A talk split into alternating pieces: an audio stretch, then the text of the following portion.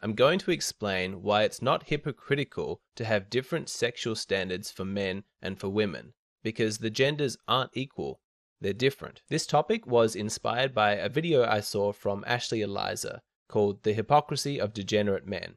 Let's watch some of the clips. Specifically, these like male thoughts who come online who've had like 10, 30 plus partners, whatever, and then they start complaining about how they can't find a good woman or there's no good women out there or all women are like lying sluts or something like that. And I just think that's a little bit hypocritical of them to start talking about how degenerate women are when they're just degenerates themselves. So her basic argument is that those in glass houses shouldn't throw stones. If you've been participating in degenerate sexual acts yourself as a male, then you've lost your right to criticize women for doing the same thing. They're ex pickup artists or they have an extremely high notch count. They're not married. They use porn or support prostitutes. Yet they're talking about the degeneracy of women. It just doesn't really make sense. Men created Playboy, men subsidized Playboy, men indulge in porn and prostitutes. So they're fueling this degeneracy that they claim to hate and they claim to condemn all these like thoughts. Like if you're supposedly against women being thoughts, why would you watch porn? Why would you subsidize prostitutes? Why would you subsidize all these industries that only promote even more degeneracy within women. All right, I'm going to stop it there. Uh, we're going to return to her later. I'll start off by saying I have no beef at all with Ashley. This is not a video that's out to attack her at all. She gave me permission to use these clips in my video. So even though I'm going to disagree with some of her points, none of this is personal. I just want to discuss this because it's a complex issue and it's something that I've given a lot of thought to. Can a man criticize a woman for being a slut if he himself has had a lot of sex? So, to start off, with everything that she's said so far, I agree with her. If you're having casual sex with women, then you can't criticize women for having casual sex. Imagine how weird it would be if you just finished having a casual hookup with somebody and then you rolled over and said, wow, that was really gross what you just did. The same goes for pornography, strip clubs, hookers, if you're consuming these products, like you're regularly going to a brothel, you can't then turn around and point at prostitutes and say, you're all a bunch of degenerates. If you're some Puritan Christian who's never watched pornography, never gone to a brothel, anything like that, well, yeah, now you can criticize. But if you're a consumer of these products, then you share equal responsibility for them. We can't have a society where we're only shaming one aspect of an industry because that's hypocritical. Like, I'm pretty sure in my state, Western Australia, where I live, for a little bit of time, we actually had laws that said it was illegal to be a prostitute, but it wasn't illegal to solicit prostitution, you know, to be a John, which is just ridiculous. Personally, I'm in favor of legalizing all forms of prostitution. I don't think it should be criminal. But if you're going to make it criminal, you should make it a criminal across the board. It's completely unfair to punish just one party. So, in this part, I'm in agreement with Ashley. I don't think that it's okay to be a hypocrite. However, it's in this next part of the video that I deviate and I disagree with her. So let's take a listen. And these guys mostly come up with their dumb excuses of uh, a key can open a bunch of locks, but a lock can only be opened by one key or something to justify how it's noble and great to have sex with like tons of women without ever even thinking about the consequences. But if a woman chooses to do it, she's a whore or she's a slut or she is not being traditional enough or something or she's indulging in this whole feminist ideology. It just doesn't really make that much sense. The problem is that it actually makes complete sense. That metaphor of the key and the lock, you know, a man is a, a key and it's awesome if he can open a bunch of doors, but what kind of lock? You know, a woman lets any key open her. It's kind of offensive and it's certainly not PC, but it actually makes complete sense. That's the problem. Men and women are not the same when it comes to sex and reproduction, women produce one egg a month, whereas my testicles produce, I don't know, like a billion sperm or something. If we study our biology, it gives us a clue as to why we've evolved different mating strategies. So, by looking at the sheer number of sperm that we produce, as a man, it's clear that one of our mating strategies is to play the numbers game. If you want your genes to survive, to pass them on to the next generation, then you should be having as much sex as possible. You know, spread your seed as far and wide as you can and just hope that some of the children survive. A numbers game. So, as much as people may try to shame promiscuous men, to shame them for sleeping around, it's never going to stick because the culture will never succeed in wiping out what we inherently feel within our biology. A man who sleeps with a lot of women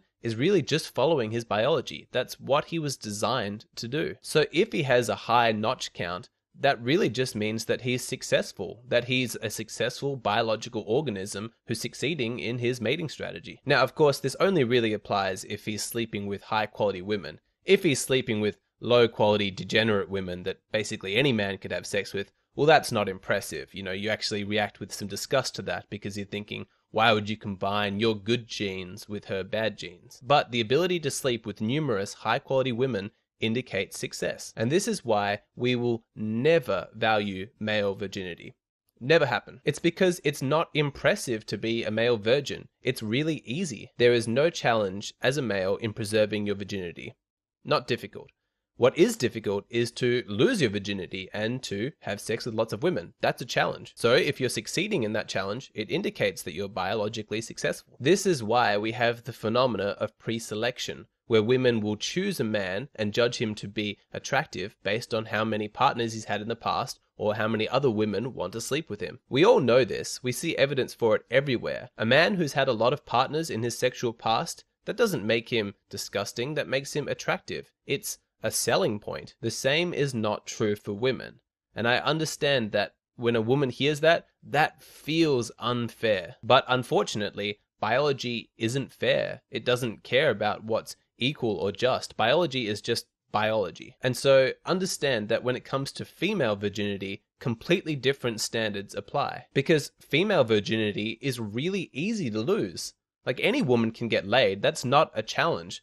What's difficult and what's a challenge for a woman is to preserve her virginity. And so, a woman who has succeeded in this challenge and has preserved her virginity, well, she's likely to be a high quality woman. She is more biologically successful than the woman who failed the challenge and had sex with lots of different men. Provided, of course, that she is a genuinely desirable woman and the virginity is a genuine choice that she's making. So, let's return to our key and lock metaphor. A key is judged to be an awesome key if it can unlock any lock. A man is judged to be a successful man if he can sleep with any woman. A lock that lets any old key open it up is not a very impressive lock, and a woman who lets any old man have sex with her is not a very impressive woman. Men and women are judged on two completely different standards, and they're always going to be, because men and women are different. But we still haven't tackled the most difficult question, that of hypocrisy. How does a man who engages in a lot of casual sex treat a woman who does the same? Let's say you're a man in a conversation with a woman and you're explaining to her because of how many partners she's had in the past, you're not interested in pursuing a relationship with her. Now imagine that she points out to you your sexual past.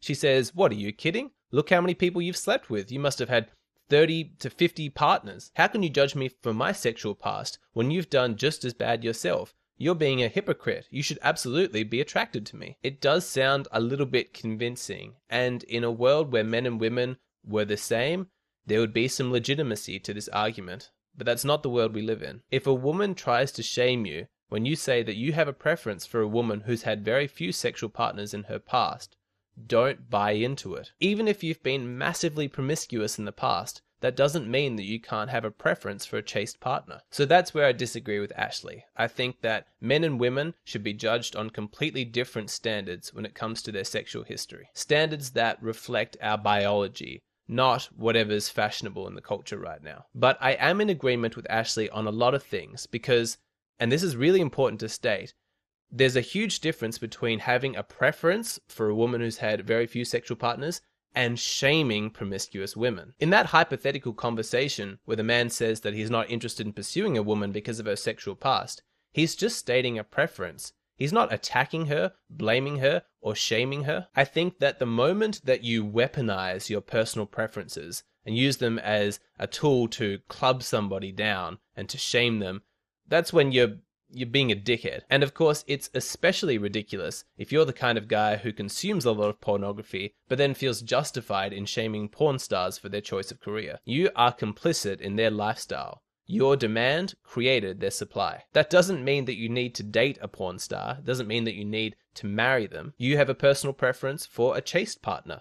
Absolutely nothing wrong with that. But if you're getting all righteous and sending judgment and shame in the direction of these people, That makes no sense. I think that's ridiculous. Speaking of sex workers, the new video over at Man Made Media is all about strippers and a scientific study that tracked how their earnings changed based on what stage of the ovulation cycle that they were in.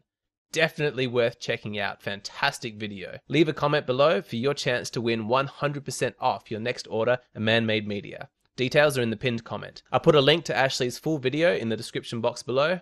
Thank you so much for watching, and I'll see you again next time.